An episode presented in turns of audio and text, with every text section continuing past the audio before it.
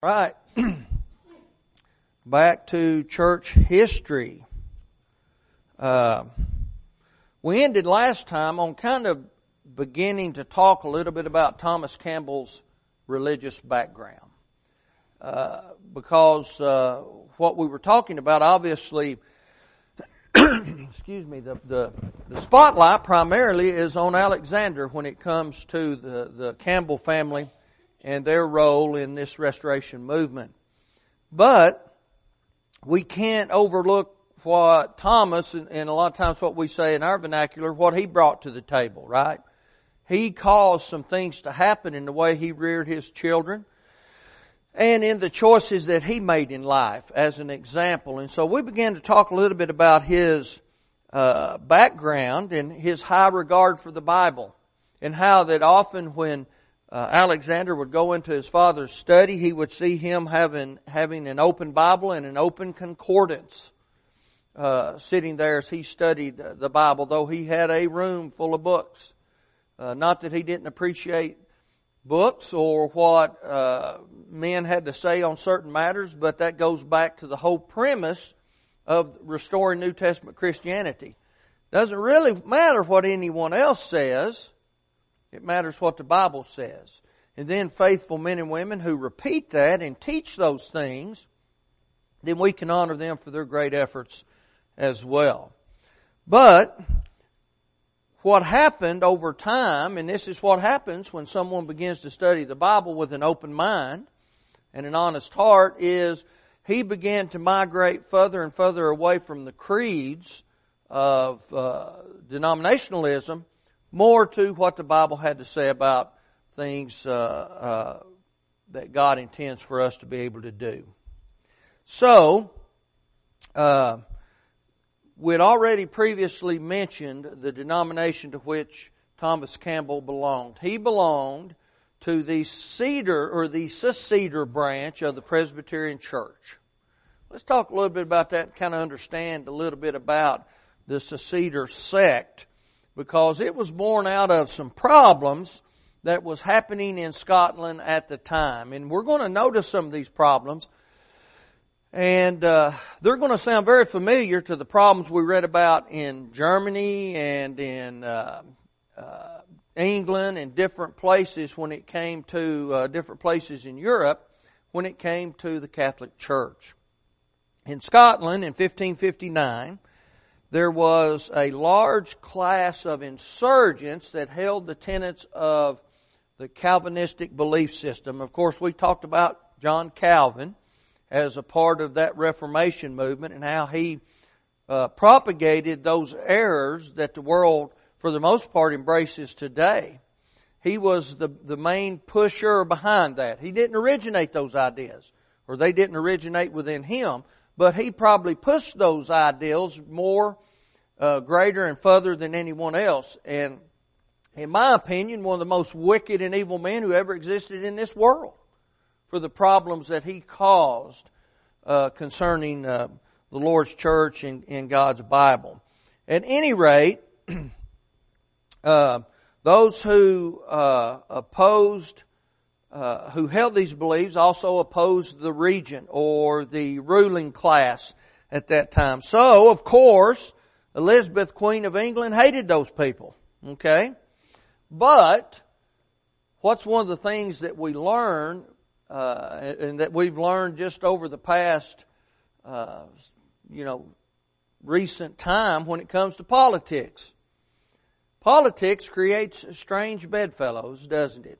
People who would ordinarily hate one another will tend to team up if there's a greater enemy that they hate more. So, she found herself fighting on the side of this insurgent group that held these Calvinistic doctrines and who opposed the regency. She teamed up with them and they began to fight a common enemy. Now, uh, she was victorious and there was a lot of political wranglings going on. And one of the things that was primarily happening at that time uh, was uh, a treaty that was signed. Now, this treaty that was signed in 1560 was the Treaty of Edinburgh. And what that did was it ended a 12 year siege of Leith, a city.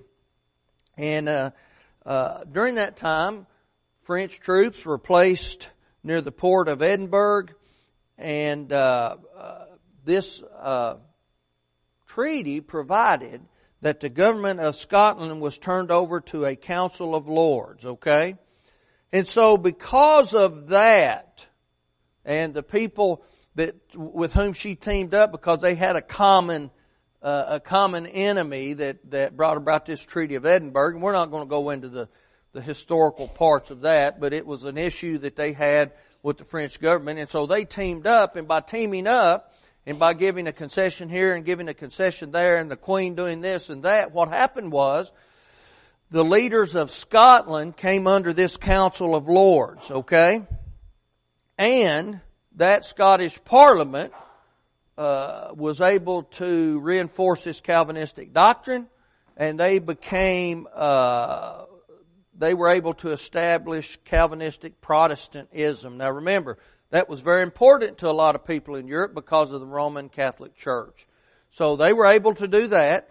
They had to kind of, you know, uh, I used to hear my dad say when he'd go to vote, he said, well, I had to hold my nose and go in and vote for this particular person because it was a lot better than the other guy, right? Uh, I remember, uh, again, it's not a political class, just a memory I have, and I thought it was very funny.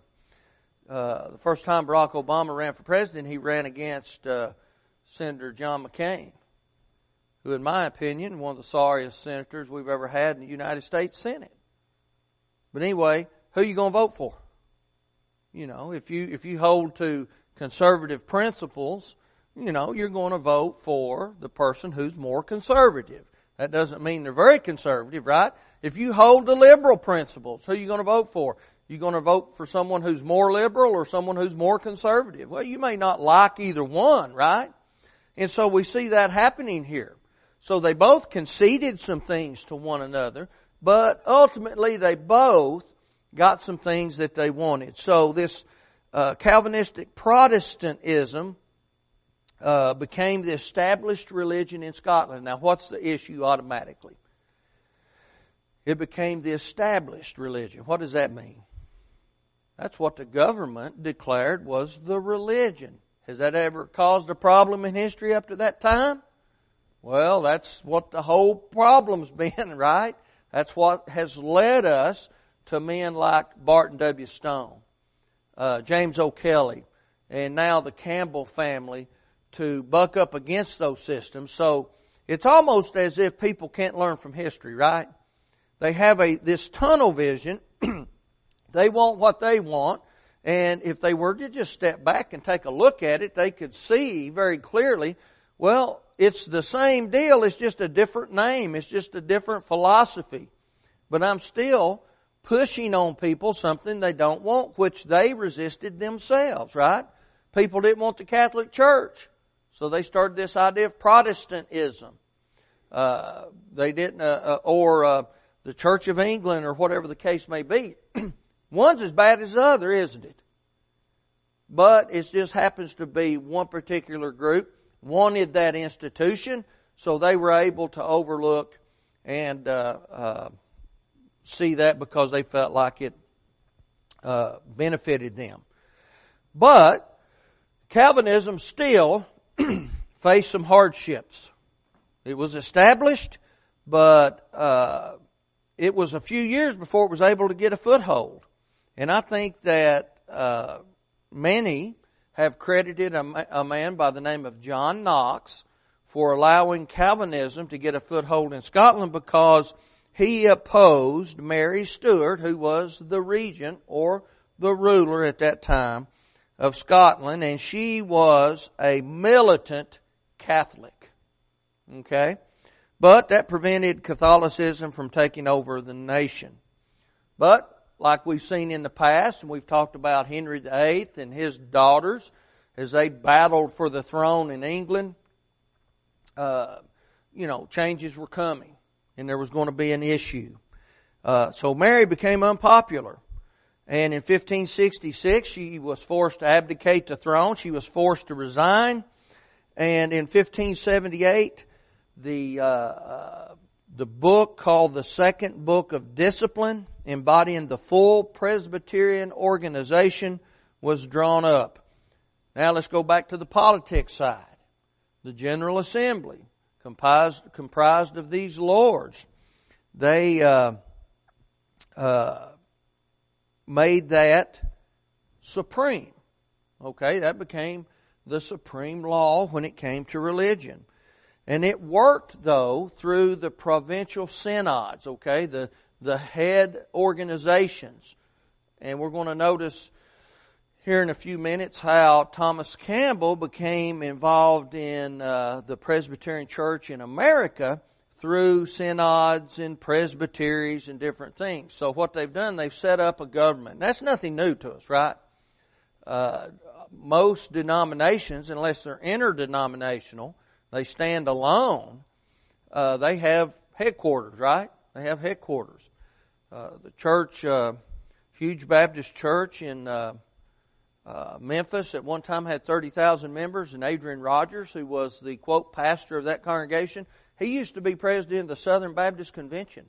Okay, and that in, uh, comprised all Southern Baptist congregations. Okay, so they had an immense organization. And so the same thing is happening here in Scotland. And so through the provincial synods and presbyteries, all the way down to the local parish. But it was going to be a long time, even over into 1690, before uh, Protestantism, this Calvinistic Presbyterianism in Scotland, was able to secure its place and able to do the things uh, that it wanted to do. And all this time, do you know what England was trying to do? They were trying to, uh, they weren't inter- interested, the majority of them were not interested in Catholicism. They'd been fighting that. Henry VIII left the Catholic Church, right? Uh, declared the Church of England as the state church. So the majority of the people in England weren't wanting Catholicism, though you'd have uh, a regent from time to time who was a staunch Catholic. But what they had embraced was Episcopalianism, right? And can you tell me the difference between Catholicism and being an Episcopalian? Not much. The, the, the thing that sticks out in my mind is uh, Episcopa- uh, an Episcopalian or Episcopalianism is far more liberal, if you can imagine that, than the Catholic Church. Okay? They have a lot fewer restrictions, and I didn't think the Catholic Church had very many restrictions anyway. But uh, the Episcopalian Church definitely doesn't have very many. And anyway, so uh, they've been trying to plant this Episcopalian idea into Scotland for many years, and finally uh, Presbyterianism was able to win out over that, and uh, the Episcopalian Church was not able to come in. And so over time, Presbyterianism was recognized in Scotland as the state religion and they had peace. Now, why do we even talk about the Presbyterian Church? If, if we look back and we look at some of the greatest movers in this uh, restoration movement, they came from this Presbyterian church. Okay, they had ties to it. You know, Barton W. Stone had ties to it. The Campbells have ties to it. You know, and so uh, uh, it's important that we kind of understand a little bit about them because it was the framework and the ideology of Presbyterianism that helped push these men in a direction that they would embrace New Testament Christianity. Now, here's one of the big issues that uh, Presbyterianism faced was its close tie to civil government. I mean, it was the state religion, right? And if you allow the civil government to dictate to you what religion you become a part of, what, what kind of liberties do you have really beyond that? Well, they've taken the most basic liberties away from you, right? And in general, what do people not like? You telling me what to do, right? We don't like that.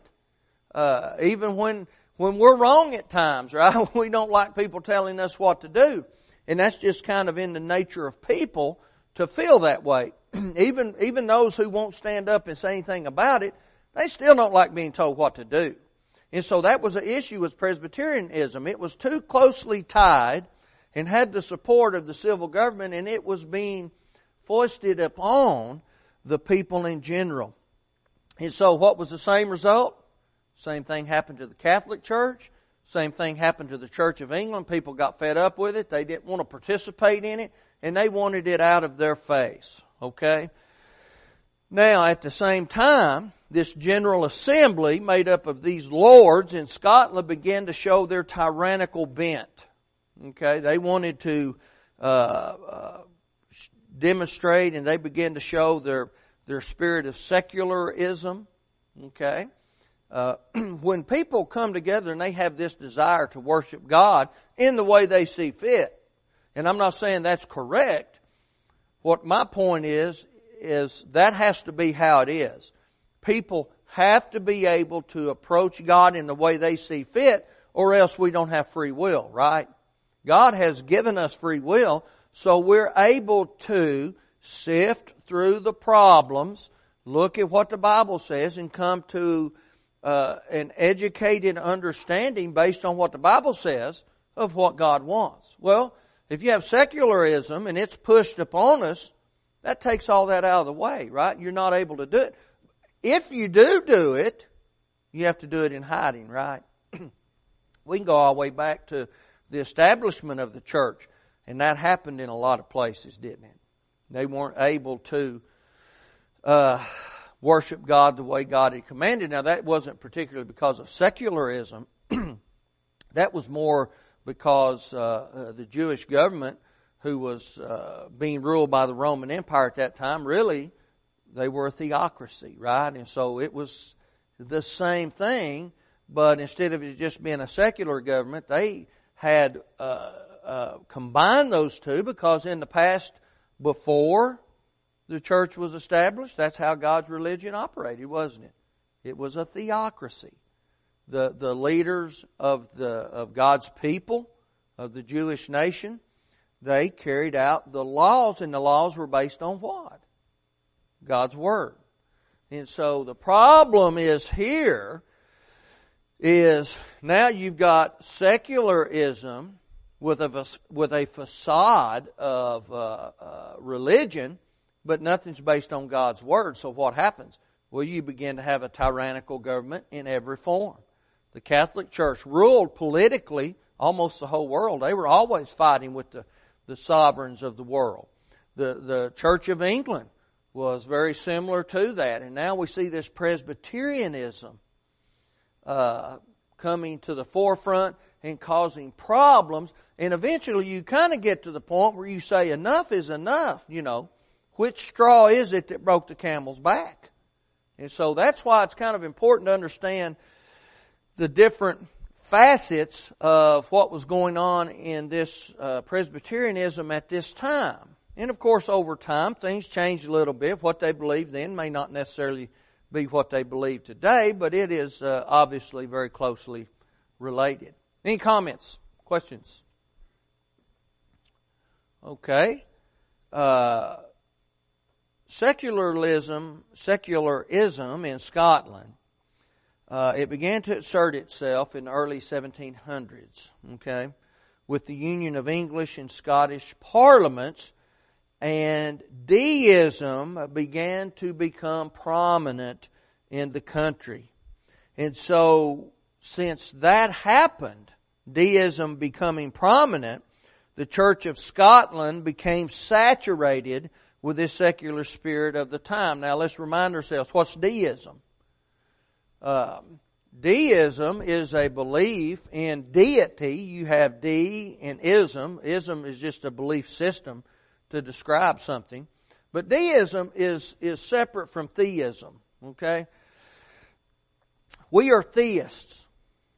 We believe that God spoke to His people through the inspired Word and He directs us in our lives. We believe that at one time He worked in the lives of His people and in creation in general through miraculous means. Now we believe that He works in the lives of the world, particularly the lives of His people through the Word of God and through what we know as providence. Okay? We don't know how providence works, but we know that He works in the kingdoms of men, that there's this idea, and we talked a little bit about it, I think Wednesday night, this idea of special providence. And so, deism says, okay, I think there was a creator, there is a God, but He created us and then He just left us to our own devices. And if that is the case, and God, the Creator, doesn't care, but if you want to worship Him, you can, is there anything wrong with coming up with your own way to worship? If that's the case? Well, there's not a thing in the world wrong with that, is there? So that's how uh, deism affects any kind of religion. It becomes very secular. We can do what we want to do. In fact, we can maintain in our government that this is the state religion. So that happened in Scotland, okay, in the, the Church of Scotland.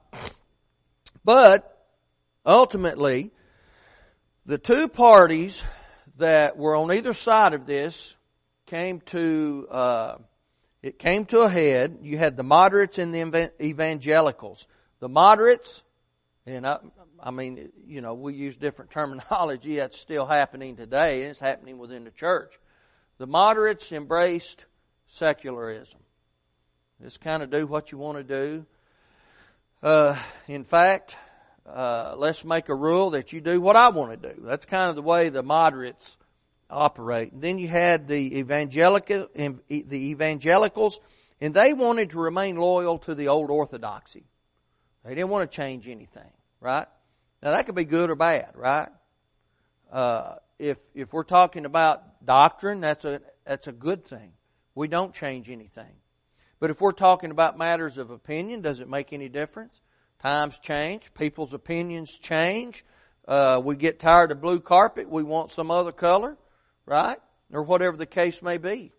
And so it has pros and cons, but they wanted to maintain this old orthodoxy, what they'd been used to. And so uh, the majority of the people belonged to the evangelical group. But those in power belong to the moderates. Kind of what's happening in our country today, isn't it? In our political system. I think a majority of the world, uh, uh of our nation tend to be conservative. I think the majority of our nation tend to want to preserve human life and the sanctity of marriage. But the issue has been for the last many, many generations is that, uh, in my opinion anyway, through deceit, you have the, those uh, elected to office who don't hold those ideals. And you'll have people uh, voting for someone who they would, if you just sat down and you took the names off the paper and you began to write down things that someone upheld, they would never go along with it. But tradition prevents them from changing. And so you had the moderates who were in the decision making capacity, and so that's where, where we had the problem. Uh, dissension, uh, of course, was being instigated and it grew. Uh, and in 1712, here's what the Parliament did. Let's go back. We've got these lords. The moderates are in the uh, positions of power within the church, and they took away uh, the right of the people to select which preachers they wanted. That's what the Catholic Church had done, right? We're going to put a priest where we want him to be. That's just the way it is. So we're going to notice that's what the Presbyterian Church began to do. Have you ever heard of circuit preachers? Circuit preachers would preach here on Sunday, preach there next Sunday, and, and they would preach at a different place in the month, right? Now they may have a set circuit. And every first, excuse me, every first, uh, Sunday of the uh, of the month they preach at White Oak. Well, uh, the second Sunday of the month they may be up in Dayton, Tennessee, or the third Monday they may be further west or further north, and so it's a circuit that they work on. That's really what was happening in the Presbyterian Church. They didn't necessarily have a located guy, uh, but they did from time to time. So anyway, uh, Time ticked on. In 1731, the General Assembly decided when a vacancy was to be filled for the preacher the election would lie with the heritors, being Protestants and the elders. So that's what the heritors were. The, the elders of that particular group. They always decided. They didn't come to the congregation and they say, hey, who would you like to uh, fill this vacancy? That's what secularism does when it's mixed with religion. We're not going to ask you anything. We're going to tell you what we want, and you just keep sending the money. Right? That's what the Catholic Church is doing. That's what people like this stood up against when it was the Catholic Church and the Church of England. But now they had become saturated with it. They saw what they wanted. It happened to be what they believed. And so they began to embrace it. And that's when the wheels kind of started falling off of the whole thing when it came to people standing up uh, and uh, saying they didn't want that. Any comments? Questions? Okay. Uh, how do you think the evangelicals saw this idea? Well, they saw it as a complete surrender of their rights. How many of us enjoy that? What was our whole nation was founded on that, wasn't it? Our whole nation was founded on don't tell me what I what to do in every single aspect of my life. We were founded on limited government. Don't get in my face with government. Don't tax me without proper representation. I want to be able to stand up and say I don't like it without fearing going to jail. Right? And that was the same idea that happened in the Catholic Church. Remember, we go all the way back when the Reformation started. What were they doing to these Reformation people like Wycliffe and, and others. They were hunting them down to kill them because they had the nerve to stand up and talk about what they believed. Well, it cut into the money coffers, okay? And so they didn't like that. And so this is what's happening now in uh, in the Presbyterian Church. And a man by the name of Ebenezer Erskine. Well, he missed it everywhere, didn't he? Bless his heart. He had a terrible name. Was in a terrible position. Uh, anyway, uh, he led a group along with three others. He objected to that. And of course, what do they do when they object you or when you object to something they don't like? They're not killing them anymore. Just throw them out of the church. Let's throw them out. We'll get rid of them. We're going to expel you and you go away and quit causing problem. And so, here's what happened. After he was expelled, he and some others formed an associate presbytery. And that's when the secession church was born. The seceder branch of the Presbyterian church. Do you see the disconnect here? They still want to be a part of the Presbyterian church, but not really. It's kind of like what the Reformation movement was, right? They, they, they, uh, uh, didn't like what the Catholic Church was doing, but Martin Luther died a Catholic. He was buried in his robes. Okay? So it was hard for them to just completely get it. And I can understand that in, in, in one sense, right? You grow up to believe a certain thing all your life, and then all of a sudden you find out it's incorrect. And you came to that understanding by reading facts, not opinion. That's got to be hurtful. It's got to be a problem, right? And so, out of all that problem, we had the secession church. In 1765, there were about a hundred meeting houses and a hundred thousand members who formerly belonged to the established Church of Scotland, which of course was Protestant Presbyterianism. They, had, they were able to get rid of the Episcopalians. They were able to fight off the Catholics, and so now they were firmly ensconced in uh, uh, Protestant Presbyterianism, and now you have another associate presbytery coming up and uh, kind of causing some problems. Well, like I say, in 1765 there were 120 meeting houses. In 1800, not too far off, there were 200. It had almost doubled. But good fortune and peace and all that kind of stuff didn't uh, it didn't last long before uh, the Seceder Church itself was characterized with division and problems and people being dissatisfied Because what, what's kind of been the characteristic? Someone doesn't like the way the Catholic Church is treating them. So they, go, uh, they formed the Church of England. Well, they began to do the same things the Catholic Church did, so the members of the Church of England, they don't appreciate it, so they break off into Protestantism. Well, before long, they began doing the same thing, and, and so they break off, and now we have uh, uh, an associate presbytery, and now they begin to have problems. What is the problem? No one. Yeah, no one is going back to the Bible to decide where the authority is, and they're just doing what they want to do for whoever is in a position of power at that time. There's no uniform uh, embracement of what God wants. They simply do what they want, and it just depends on who's in power at the time. So, really, one's as bad as the other, right? It's not helping you any. And uh, so we see this problem in the church of uh, the Seceder church. Now, we're going to end here, but we're going to pick up next time. We're going to look at the Seceder church, and because of all of this problem, what do you think they do? They split right down the middle, and you have the burghers and the anti-burghers. Now, that's an interesting concept. And we'll pick up there next time and we'll understand what that's all about. Thank you so much.